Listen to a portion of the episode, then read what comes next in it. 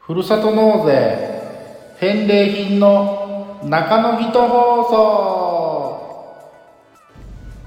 皆さんこんばんは。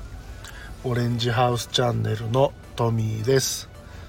えーここ数日更新が止まっていてすいません、えーがっつりコロナに感染今もしてます。ちょっと今日は、えー収録できるタイミングがあったのでちょっと収録してるんですけど昨日も熱が40度までいって こんなにしんどいものかと思いながら布団の中でのたうち回っていました。今は、まあ、だいぶ熱は下がってるんですけど体のいろんなところが痛いんですよね。頭痛い肩痛い背中痛い腰痛い、まあ、ずっと寝てるんでそれで痛いのもあるとは思うんですけど。はい。でですねちょっとあのー現状の報告をさせていただこうかなと思うんですが、まあえーまあ、今年は特殊な年で、えー9月中には駆け込みがああるよというお話をずっとしてきました。で、えー8月の頭には楽天のポイントマラソンがあったんですね。でそんな中でもポイントマラソン関係なくても楽天市場っていうのは5のつく日と0のつく日っていうのはポイントがたくさんつく日なのでそういうイベント期間の中でもさらに5のつく日0のつく日っていうのはものすごく発注が出る日なんですね。でえーっと8月の10日だったかな。その日がえーっとポイントマラソンの最終日だったんですけどその日はさすがにね結構注文来ましたね。ああこんなに来るか。例年の8月でこんなに来るっていうことはめったにないんだけどなーっていう感覚ではありました。ただそれはあくまで楽天の話であってじゃあ他のサイトでも同じように発注が出てるかと言われたらそういう感じではありませんでした。ただこれはあくまで僕の商品を選んでくれた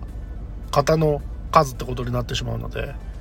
あの他のね事業者さんのを選んでしまうと僕はその注文の入り方っていうのは全く分かりませんので、えただただ僕のアイテムに人気がなくて発注が入らず、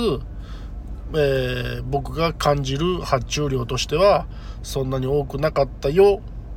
っていう風に感じてるだけの可能性も十分にあるんですがただ他の事業者さんとちょっと話す機会があって喋ってるとそうですね。そこまでガンガン注文が来てる雰囲気ではなかったですね。ただまあそうは言っても、えー楽天ユーザーさんはそういうふうにポイントがたくさんつく日っていうのを意識して、え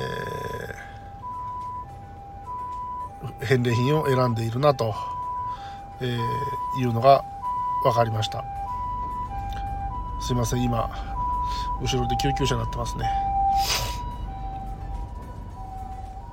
はい。なので、えーまだ8月なのでねこれが9月になってどうなっていくかなっていうのを考えた時に例年の本当に皆さんが駆け込む12月って当然楽天だとスーパーセールがあったりとかそのこの日はポイントがたくさんつくよねっていう日は当然あってそこでの強弱っていうのは当然あるんですけどもう本当に12月ってなると、えー日付関係なく注文って結構バンバン来るんですよ。それを考えると、えーまだまだやっぱり、えー例年の8月プラスアルファぐらいなのかなっていう肌感覚ですね。うん、あのーまあ、いろんなところに聞くとやっぱり寄付の総量っていうのは前年対比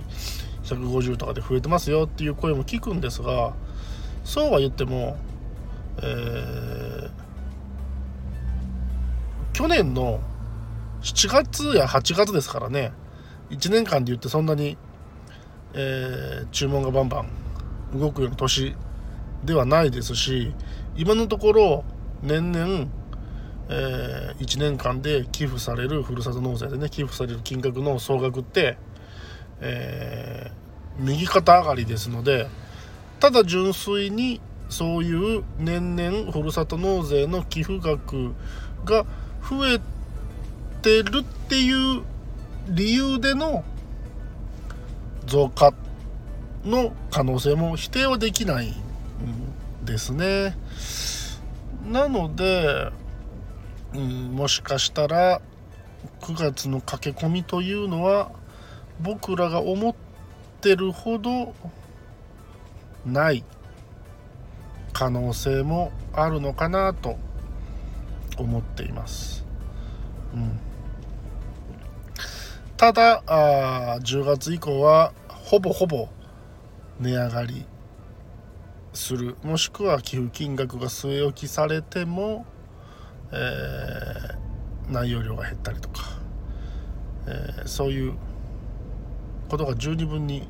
考えられますので、まあ、この放送を聞いていただけてる方は